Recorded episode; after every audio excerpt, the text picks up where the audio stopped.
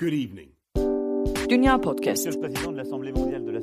Liebe Mitbürgerinnen, liebe Mitbürger. Haftalık Dünya ve Avrupa gündemi.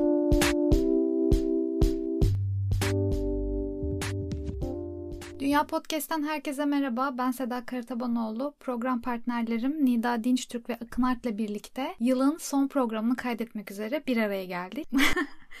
Bu klişeyi söylemesem olmazdı. Programımıza başlarken Bir de bit artık 2020 şakası yapalım. seneye görüşürüz diyorum. Onu sana bırakmıştım. Akın niye bozuyorsun? Ay, evet. Abi programı baştan kapattınız ya.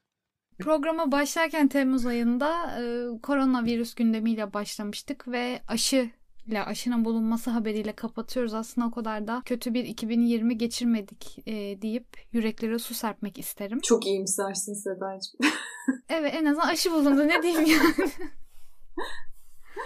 Fransa gündemiyle e, başlamak istiyorum. Aslında hem Fransa ve işte Covid e, gündeminin e, paralel olduğu, kesiştiği bir yerden. E, bugün işte program için hazırlanırken aslında böyle koronavirüsün güncesine dair geniş bir haber e, habere rastladım e, Le Parisien'de. Salgının başından beri 80 milyon kişinin enfekte olduğu ve 1 milyon 750 binden fazla kişinin hayatını kaybettiği yazıyordu haberde. Bugün 26 Aralık ve Fransa'da hatta tüm Avrupa'da 27 Aralık pazar günü e, aşılama başlayacak. Pfizer ve BioNTech e, aşısının e, ilk dozları bugün yani Fransa'nın çeşitli yerlerine teslim edilmeye başlandı ve pazar günü Sevran ve Dijon şehirlerinde başlayacak aşılama. Buna dair özel bir post programı da kaydedeceğiz sizinle. Çünkü biz cumartesi yayın yapıyoruz ve aşılamaya dair şovları şu an size aktaramıyoruz. Yeni koronavirüs mutasyonu Fransa'da da görüldü. Geçtiğimiz hafta İngiltere'de ortaya çıktığını Nida aktarmıştı. Ardından işte aşı e, etki eder mi etmez mi tartışmaları yaşanmıştı. Fransa'nın dışında pek çok Avrupa ülkesinde ve Avrupa dışında da aslında görülmeye başlandı bu koronavirüs mutasyonu. Ülkeleri sıralayacak olursam işte Fransa, İspanya, İtalya, Belçika, İzlanda, Hollanda, Danimarka, İsveç, Almanya, İsviçre, Lübnan, Japonya, Hong Kong, Singapur, Avustralya ve Güney Afrika'da e, görüldü yeni mutasyon. Avrupa Birliği'nin aynı anda aşıya baş, aşılamaya başlayacağını söyledim. Ancak Macaristan bundan hariç. Macaristan bugün 19 hastanede e, çeşitli sağlık personellerine aşı yapmaya başladı ve Avrupa'dan ayrıldı. E, aslında Macaristan'ın Avrupa'dan ayrılması ilk değil. Daha önce Avrupa'nın e, koronavirüse karşı aldığı bir e, ekonomik yardım paketi vardı. Koronavirüs etkilerini azaltmak amacıyla planlanan, oluşturulan. 500 milyarı hibe, 750 milyar toplam 750 milyarlık bir paketti ve bu pakete Polonya ve Macaristan veto oyu kullanmıştı. Nedeni ise e, bu pakete yönelik ya bu paketten yardım alabilecek ülkelerin hukuk devleti ilkesiyle uyum içinde olması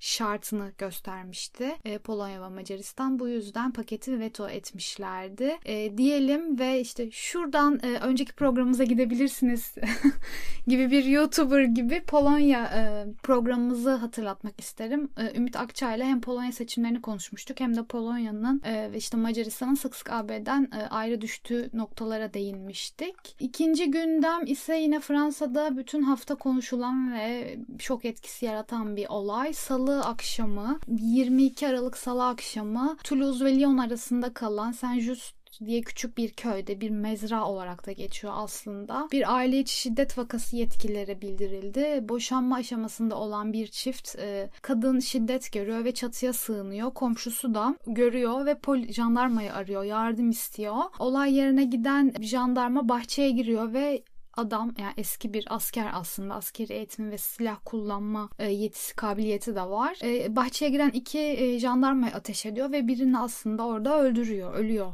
e, jandarma. Daha sonra başka bir ekip giriyor ve bu kez iki jandarma daha ölüyor. Biri yaralanıyor. Ölen jandarmaların yaşları da aslında çok genç. Biri 21, biri 42, diğeri de 45 diye geçiyor Fransız basınında. Daha sonrasında saldırgan adam kaçıyor ve kaçtıktan sonra işte bir buçuk kilometre e, evin bir buçuk kilometre uzağında bir arabanın içinde ölü bulunuyor ve bölge savcısı yaptığı açıklamada intihar etme olasılığının çok yüksek olduğunu söylüyor. Aslında e, adamın rahatsız edici bir profili var diye geçiyor Fransız basınında. E, kendisi aslında kıyameti bekleyen koyu bir Katolik e, gerçekten böyle hani kıyameti e, bekleyen, dünyanın sonunu bekleyen ve bunun için hazırlık yapan biri olarak tanımlanıyor. E, son gündemde e, yine Brexit ile ilgili Nida geçen hafta haftalarda, daha önceki haftalarda da sürekli e, Brexit anlaşmalarında Manş Denizi'nde yapılan balıkçılığın büyük bir e, tartışma konusu olduğunu ve uzlaşılamadığını aktarıyordu. Brexit ile ilgili anlaşma geçtiğimiz hafta yapıldı ve bunun hemen ardından Frans 2 kanalında Manş Denizi'nde yapılan istiridye balıkçılığı ile ilgili bir haber yayınlandı. Aslında bu e, biraz Fransa gündeminden sürekli böyle karamsal şeyler aktarıyorum. Biraz daha böyle sevimli, neşeli bir şey aktarmak istedim. Frans 2 kanalında yayınlanan mini belgeselde bir balık balıkçı var. Baştan balık halindeler. İşte istiridyeleri ayıklıyor, anlatıyor nasıl balığa çıktıklarını, ne yaptıklarını anlatıyor. Daha sonrasında işte bir tekneyle açılıyorlar, dalıyorlar, istiridye avlıyorlar. Ee, öyle, o şekilde görüntüler var. Bir yandan da anlatmaya devam ediyor aslında. Ee, bunun Fransa'da gündem olmasının sebebi şu. E, balıkçı haldeyken bir tulum var üzerinde ve tulumun aslında üstünü giymemiş. Üstü çıplak. E, ve işte böyle sarışın, beyaz tenli, renkli gözlü, e,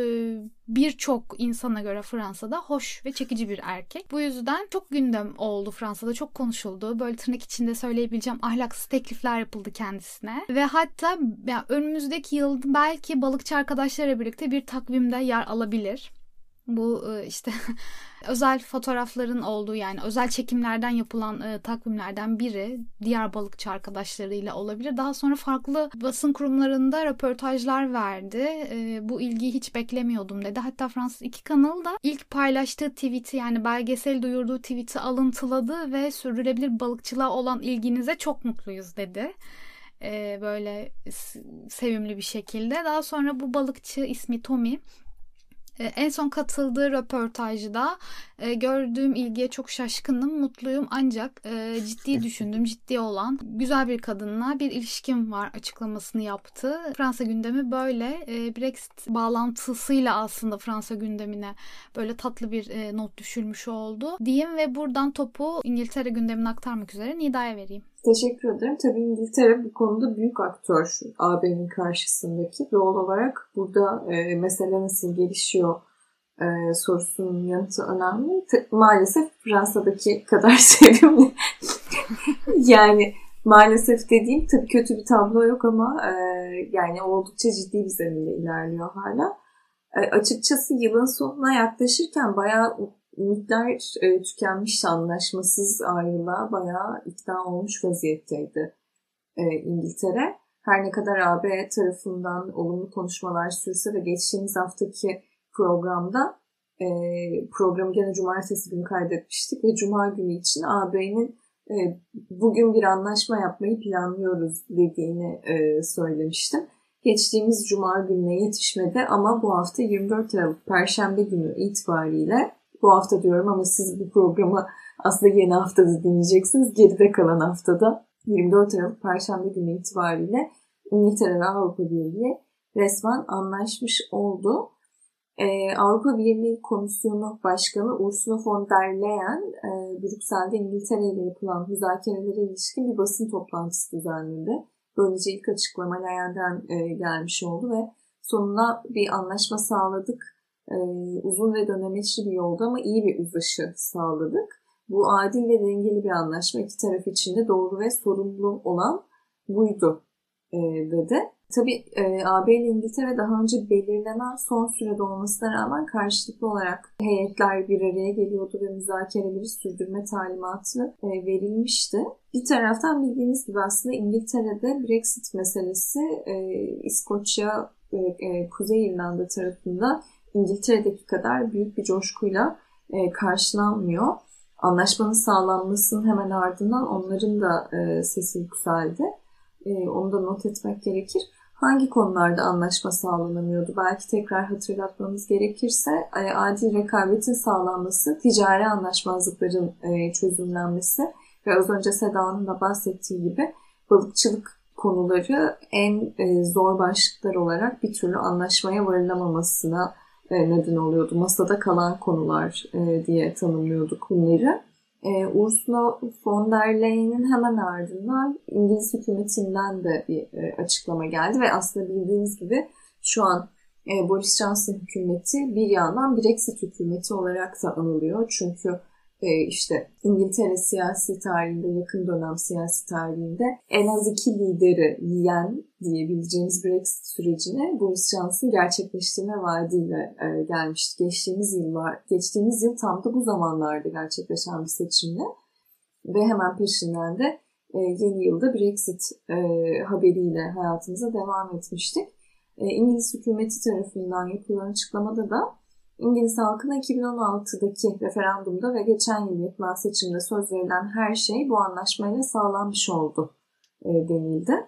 Paramızın, sınırlarımızın, ticaretimizin ve balıkçılık yapılacak sularımızın kontrolünü geri aldık. Bu anlaşma İngiltere'nin her köşesinde aileler ve iş yerleri için mükemmel bir haber. AB ile bugüne kadar varılmadığı şekilde sıfır tarife ve sıfır kota üzerinde uzlaşıya varılan ilk ticaret anlaşmamızı imzaladık gibi e, oldukça iddialı e, ifadeler kullanıldı. Anlaşma iki tarafında bugüne kadar imzaladığı en büyük ticaret anlaşması bu arada. 2019'da yapılan 668 milyar poundluk ticaretin tümünü kapsıyor. Bakalım e, 2021'de işler nasıl yürüyecek? İster istemez koronavirüs e, gölgesinde devam edecek. Bu e, Brexit'in gerçekten hayatımızdaki etkilerini nasıl yansıtacak? Bu da bir başka merak konusu. Böylece aslında 2020'yi bitirmeden Brexit meselesinde İngiltere için kapatmış olabiliyoruz. Fakat tabii arka planda süren e, mutasyon geçirmiş virüs e, hikayesi var ve bir taraftan da Brexit'le beraber hem de e, mutasyonla beraber birçok ülkenin İngiltere'ye sınırını kapatmasının ardından aslında bir tür e, taze sebze meyve tedariğinde problem yaşanabileceğine dair açıklamalar gelmişti geride kalan haftada. Çok fazla başlıklarda e, dikkatimizi çekmese de ancak geçtiğimiz hafta İngiliz Perakende Konsorsiyumu e, uyardı ve aslında bu anlamda ciddiye alınması gereken en büyük uyarı buydu. Taze gıda sıkıntısı e, yaşanabilir diye. Çünkü en büyük geçiş noktalarından birisi İngiltere'ye e, gıda tedariğinde Fransa ve e, buradaki mutasyonun ardından alınan önlemler gereği bu anlamda da bir sorun yaşanabileceği bekleniyordu ki hemen ardından e, İngiltere'nin en büyük market e, zincirlerinden birisi olan Tesco şimdi e, ülkede yumurta, sabun ve tuvalet kağıdı alışverişini 3 paketle sınırlandırdığını da açıkladı. Bu benim için şunu ifade ediyor. Salgının ilk dalgasında alınan önlemler ve hemen ardından toplumun verdiği reaksiyonu hatırlıyorum. Market rafları hızla boşalmıştı ve insanlar gerçekten birkaç hafta boyunca normalden yüksek fiyatlara taze sebze meyve satın almak zorunda kalmış ve gerçekten el altından tuvalet kağıdı, işte dezenfektan gibi ürünleri tedarik etmek zorunda kalmışlardı. Korkarım Ocak ayı İngiltere'de bu tür tedarik sorunlarıyla geçecek. Sonrasında az önce de belirttiğim gibi Brexit'le beraber bu işler nasıl yoluna girecek hep beraber yaşayıp göreceğiz. Ben de aslında tatlı olabilecek bir haberle e, bağlayayım istiyorum. Sınırların kapatılmasının ardından e, Avrupa'da çok uzun tır kuyrukları oluştu. İngiltere'ye varmaya çalışan tırlar maalesef e, yolda kaldılar. Özellikle demin bahsettiğim gibi Fransa'nın İngiltere ile olan sınırları kapatma kararının ardından otoyollarda mahsur kalan bir sürü insanın arasında Türk tır şoförleri İngiliz medyasında dikkat çekti. E, İngiltere'de metrolarda günlük olarak e, dağıtılan, daha doğrusu toplu taşımalarda günlük olarak dağıtılan bir gazete vardır. Metro gazetesi. Metro gazetesinin yer verdiği bir habere göre Dover Limanı'nda e, Türk şoförün tırın hemen yanında o bazılarınız bilirler e, açılan bir ne, ne, demek gerekiyor? Aslında bir tür dolap kapağı üstünde kurduğu böyle hani geleneksel Türk kahvaltısını e, yaparken çekilmiş fotoğrafları e, gündem oldu. Akdeniz menüsü diye geçti hatta. Evet, e, yani menüye de detayla yer vermişler. İşte menüde sosis, bal, işte sarımsak gözleme ve peynir var gibi ifadeler dikkat çekiyor haberde. İngilizlere ilginç geliyordur ama kahvaltı kültürleri biraz fazla basit evet, olduğu evet, için. Evet oldukça. Ama tabii bununla beraber e, bu neyse ki sınırların kapatılması meselesi düşündüğümüz kadar uzun sürmedi. Bir hafta içinde bir şekilde e, normalize edilecek formüller bulundu. Aynı şekilde Türkiye'ye gelişlerde de İngiltere'den gelen kişiler şimdi test yapma koşuluyla e, kabul ediyorlar. Diğer ülkelerde de e, çeşitli önlemler çerçevesinde İngiltere'den gelişler hafifletildi diye not düşeyim e, şimdilik ve Almanya'da neler oluyor sorusuyla sözü akına bırakayım. Tamam. Ben güzel haber veremeyeceğim. Onu peşin peşin söylemiş olayım. Çok iyi haberler yok. İşte davalar, silahlı saldırılar böyle şeyler var maalesef. Ee, geçen haftanın en çok konuşulan gündemlerinden biri aslında Türkiye'de de konuşulan ve Türkiye'yi ilgilendiren bir konuydu. Can Dündar'a verilen 27 yıl 6 aylık hapis cezası terör örgütüne yardım ve casusluk suçlamasıyla Buna Alman otoritelerinden ve Alman basınından ciddi tepkiler geldi.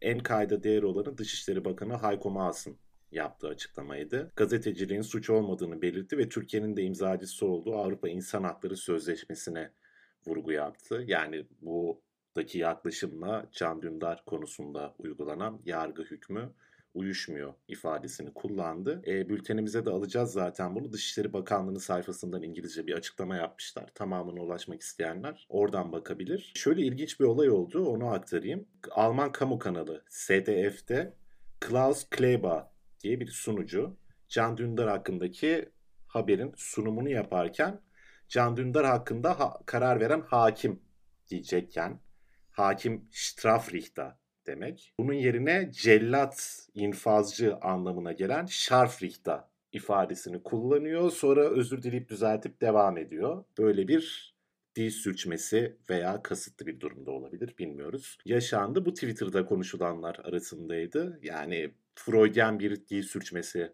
ve manidar bir dil sürçmesi olarak yorumlayanlar da vardı e, kasıtlı yapıldığını düşünenler de vardı. Onu aktarmış olayım. İkinci günden bildiğiniz gibi a, İngiltere ve Fransa için de zaten aynı durum söz konusu. Noel haftası ve Noel Avrupa'nın tamamında ciddi bir gelenekler toplamı, aile ziyaretlerini, işte kartpostal yazmayı, alışverişi bilmem ne yani bir sürü ritüeli olan ve aslında bu karantina gündemiyle bağdaşmayacak normalde bir sürü ritüeli olan bir hafta diyelim bu hafta için. E, Robert Koch Enstitüsü Başkanı Lothar Wieler bununla ilgili bir açıklama yaptı ve lütfen seyahat etmeyin uyarısında bulundu. Sizden yeni yıla kadar olan süre boyunca temaslarınızı huzur içinde sadece yakın aile üyelerinizle sınırlı tutmanızı rica ediyorum. Lütfen temasınızı en aza indirgeyin ifadesini kullandı. Durumun kötüye gitmeye devam ettiğini söylemiş sağlık personelinin bakım kapasitesinin sınırlarında olduğunu vurgulamış. Kapatma süresinin optimal bir şekilde kullanılmasının vaka sayılarının kontrol altına alınmasını hızlandıracağını belirtmiş. Yani bu kadar fedakarlık yaptık. Şunu düzgün uygulayalım ki bir daha uğraşmayalım gibi bir vurguda bulunmuş özetle.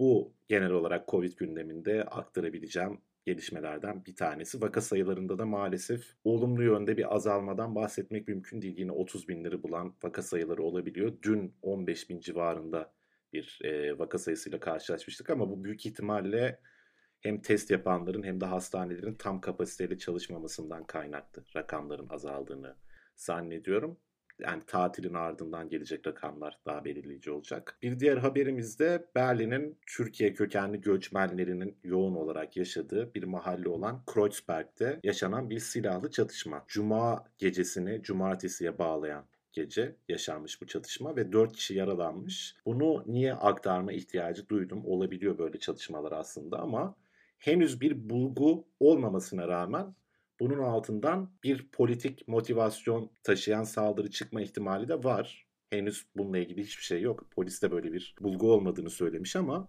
hem Noel günü yapılması saldırının hem göçmen kökenli bir mahallede olması hem de civarda Sosyal Demokrat Parti'nin, SPD'nin bir binasının olması böyle bir ihtimalinde söz konusu olabileceği yönünde şüphe uyandırmış. Strezemann Straße, Strezemann Caddesi işte 43 numarada yanlış hatırlamıyorsam SPD binası var. 23 numara karşısında falan mı oluyor artık bilmiyorum yani bayağı yakınında diye tarif ediliyor. Orada mesela bir kurşun deliğine denk gelmişler ve yaralananlardan bir tanesi mesela su kanalında bulunmuş vesaire yani böyle kaçışma da söz konusu olmuş. Biri köprüden aşağı atlamış kaçmak için vesaire yani böyle ciddi bir kaos yaşanmış ortalıkta. Polis de helikopterle operasyon yapıp kaçanlar aramış falan filan ama şu ana kadar tutuklanan kimse yok. Dediğim gibi ben bunu belirttim ama saldırının politik bir motivasyonla yapıldığına dair şu ana kadar hiçbir veri yok. Ama sonrasında belki çıkar. Biz de aktarmamış olmayalım. Bunu herhangi bir sokak çatışması da olabilir. Ama en azından değinelim diye düşündüm. Benim aslında aktaracaklarım bu kadar. Şimdi moderatörümüz olan Seda'ya sormak istiyorum. Geçen haftanın... Şimdi bir yuvarlak masa yapabiliriz. Biraz vaktimiz var. Geçen haftanın en çok konuşulan gündemlerinden biri Twitter'da çok konuşuldu. Türkiye'deki basın kuruluşları da değinmeye çalıştı. Akyüz ailesi ve sınır Ben sürekli seni taciz ettim Evet. mesajlarla. Evet evet yok iyi yaptın. Ben de Gördüğüm her şeyi sana gönderdim. ben de çok meraklıydım. Şey o yani takip etmeye gerçekten o konuda ama şey e, işin içinden çıkması biraz zor. Şimdi nasıl yapalım? Ben istiyorsanız çok kabaca yansıyanları özetleyeyim. Şimdi bildiğiniz gibi ilk Türkiye'ye geldiğinde Akyüz ailesi İsmail Akyüz'dü değil mi? Babanın adı. Yanlış hatırlamıyorsam. Neyse yanlış hatırlıyorsak da artık yapacak bir şey yok. Mahmut'tu sanki E, ya. bunu konuşup konuşmayacağımıza karar vermemiştik. O yüzden ben de not falan almadım. Biraz spontane konuşacağız yani. İsimlerde, tarihlerde karışıklık olursa kusura bakmayın. İsmail Aküz'ün yaptığı bir açıklama vardı. Türkiye'de Türk gibi yaşadığı için, Türk bayrağı astığı için. Mahmut Akyüz. Mahmut Akyüz, tamam.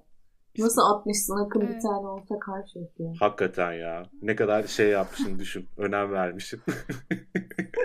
Mahmut Aküz bir açıklama yaptı ve işte Türk bayrağı astıkları için, çocukları Türk olduğu için ve en önemlisi mahkemede bir vatan haininin kendi deyimiyle suratına tükürdüğü için işte Almanya'dan sınır dışı edildiğini falan söyledi. Bunun video kaydı da var. Fakat sonra ben Türk basınının gazına geldim. İşte beni kullandılar vesaire gibi bir başka açıklama ve ağız değiştirme durumuna döndü ki zaten açıklamasının yalan olduğu azıcık dikkatli herhangi bir insanın çözebileceği bir durumdu. Fakat olay çok ilginç çünkü yaklaşık 30 senedir Almanya'da yaşayan bir aileden bahsediyoruz. Almanya'da doğan çocuklar var ki Almanya'da doğup okul okuyup sonrasında sınır dışı falan edilmek için gerçekten ciddi şeyler yapmak lazım. Alman makamları da burada çok sık söylenen, kullanılan bir ifade vardır. Datenschutz, veri gizliliği işte. Çok yani her kurumda karşınıza çıkar falan filan. Bu veri gizliliği ilkesi uyarınca fazla bilgi paylaşamayacaklarını söylemiş. Fakat bir de açıklama yapmış. Bence ilginç olan kısmı o. Demiş ki zaten oturum izinleri dolmuştu. 2008'de sınır dışı edilme kararı çıkmıştı. Fakat yasal uyarılara rağmen e, ülkeyi terk etmediler. Biz de o yüzden zorla gönderdi diyorlar. Bu açıklamaya kadar aslında aslında basında yani Türkiye basınından yansıyan Almanya basında da gündem olduğu için açıklama yapmak zorunda kalıyor sanırım. Yaşadıkları yerin valiliği, valiliği Kassel diye mi okunuyor? Kassel evet. Hı. Valiliği aslında birkaç gün sonra olaylar iyice hani gündemde kaldı. Ee, işte Mahmut Akgüz Dışişleri Bakanı'ndan Cumhurbaşkanı'ndan yardım istedi Almanya'ya dönmek istediğine dair. Sonrasında aslında valilikten açıklama geldi. İlk etapta açıklama yapılmadı diye biliyorum. Doğru mu? Evet evet evet doğru doğru. Veri gizliliği gerekçesiyle yapılmamıştı.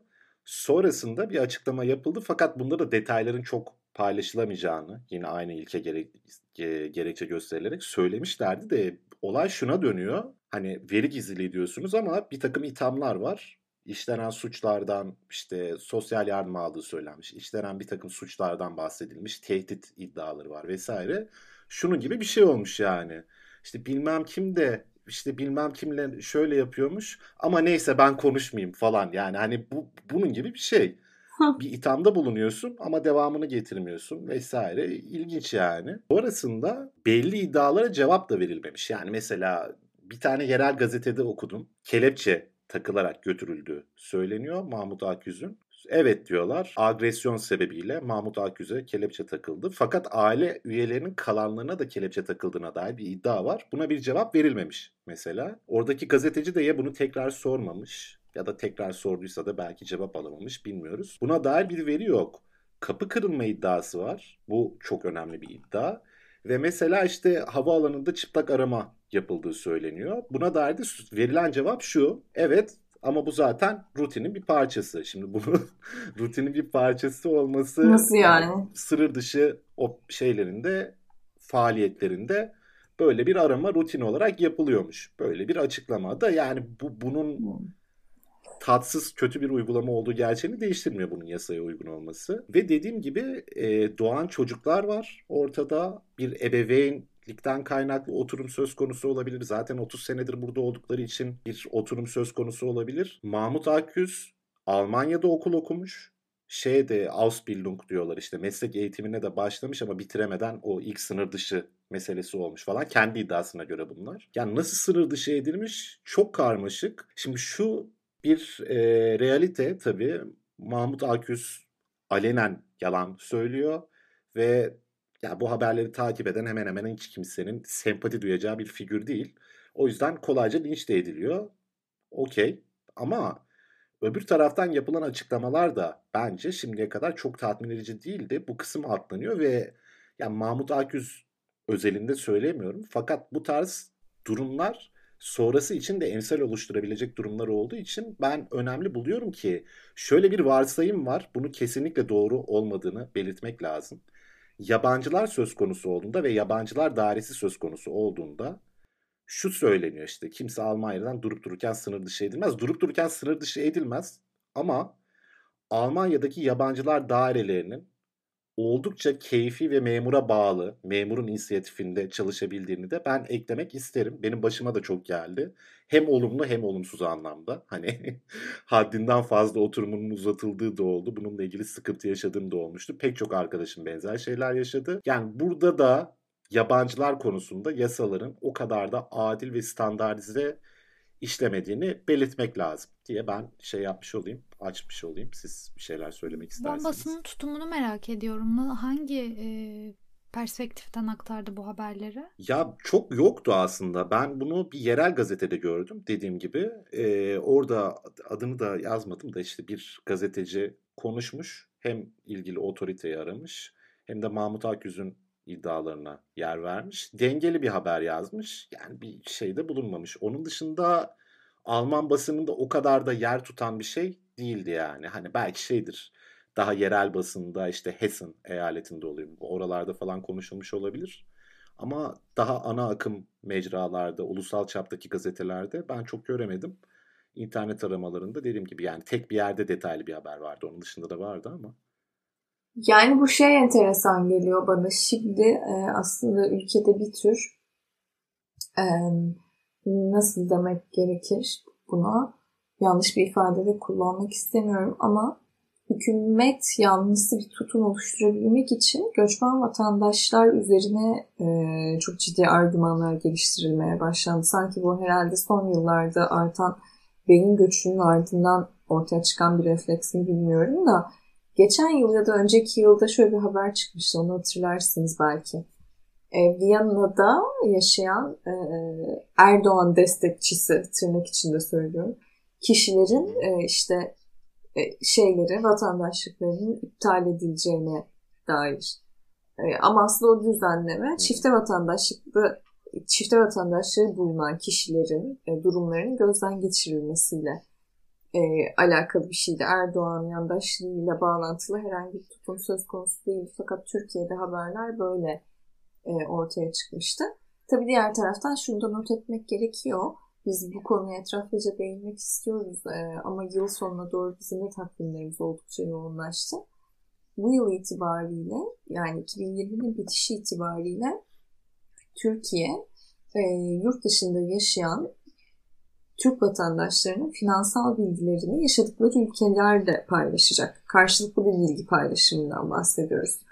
Ve e, bu konuda ısrarcı olan taraf aslında Avrupa. Yani göç alan taraf. E, ve Türkiye iki yıldır aslında bu bilgileri paylaşmamak için de ciddi bir direniş e, gösteriyor. Yakın zamanda mecliste de bununla ilgili konuşmalar yapıldı. E, yani bu meseleye böyle Erdoğan karşıtlığı tarafından bakmak yerine belki Avrupa'nın göçmenlik tutumundaki ikiyüzlülüğün e, üzerinden bakmak daha doğru, daha gerçekçi e, olabilir diye düşünüyorum ben. Çünkü işte bu bahsettiğim finansal bilgilerin paylaşılması başlığında yani işte Türkiye'den herhangi bir şekilde emekli maaşı alan ama atıyorum Almanya'da hayatına devam eden bir kişinin kara para aklamakla suçlanmasına kadar gidebilecek bir platform hazırlıyor. Ee, bunu da not etmek gerekir. Bunun detaylarını aslında biz az önce de belirttiğim gibi özel bir programla aktarmak istiyoruz sizlere. E, konu uzmanlarıyla görüşüp. Bu yılki listede İngiltere'nin olduğunu biliyorum. Ama Fransa ve Almanya sanırım 2021 itibariyle Fransa 2022 itibariyle Almanya'dan emin değilim. 2021'in sonu itibariyle e, bu bilgilere erişebilecek. Fakat listede başka ülkelerde var. Benim aklıma bu bağlamı getirdi yani aslına bakarsan. Bu arada ben geçen hafta e, çok yeni olduğu için akıbetini bilemediğimden üstünde durmadım. Şöyle de bir şey oldu. E, Britanya Alevi Federasyonu Başkanı İsrafil Erbil İstanbul Havalimanı'nda gözaltına alındı ve sonrasında federasyonun yaptığı açıklama bunun Alevilik karşıtı bir tutum olduğuna e, yönelikti. E, aslında Erbil e, Maraş katliamı anmaları için Türkiye'ye gitmek üzereydi. Ve işte gözaltına alındıktan sonra ifadesi alındı ve salı verildi.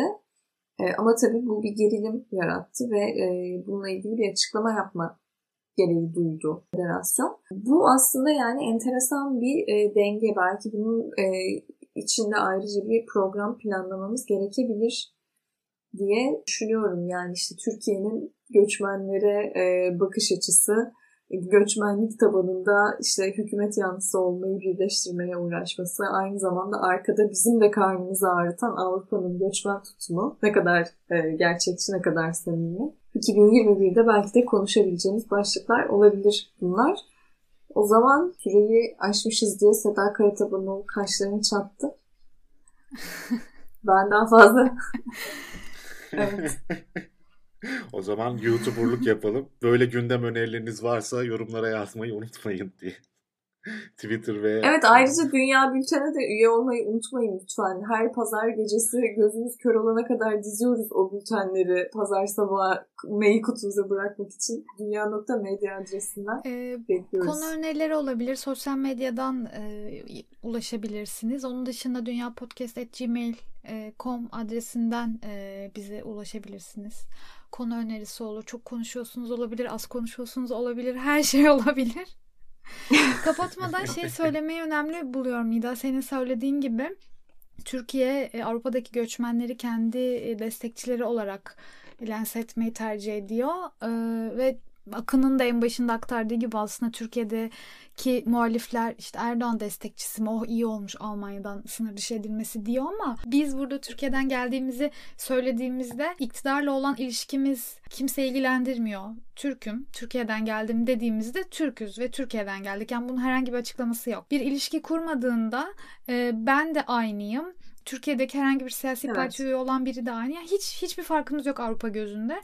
Aslında Türkiye'dekilerin, e, Türkiye'de kendi muhalif olarak tanımlayan ve AKP destekçisi göçmenlerin sınır dışı edilmesini alkışlayan insanların buraya turist olarak geldiğinde de aslında aynı muameleyi gördüğünü e, hatırlatmakta fayda var diye düşünüyorum. Ve programın sonuna geldik. Sizin eklemek istedikleriniz var mıdır? Seneye görüşürüz deyip kapatabilir miyiz? ben de bu şakayı bana kalmaz umarım diyordum. Nida sana teşekkür ederim. ben biraz jetlağım. Önümüzdeki hafta görüşmek üzere. Ee, bizim için güzel bir 2020'ydi yani şöyle en azından Dünya Podcast katıldı hayatımıza. Ee, önümüzdeki hafta görüşmek üzere diyelim. Hoşçakalın. Hoşçakalın. Hoşçakalın. Good evening. Dünya Podcast. Liebe Mitbürgerinnen, liebe Mitbürger. Haftalık Dünya ve Avrupa gündemi.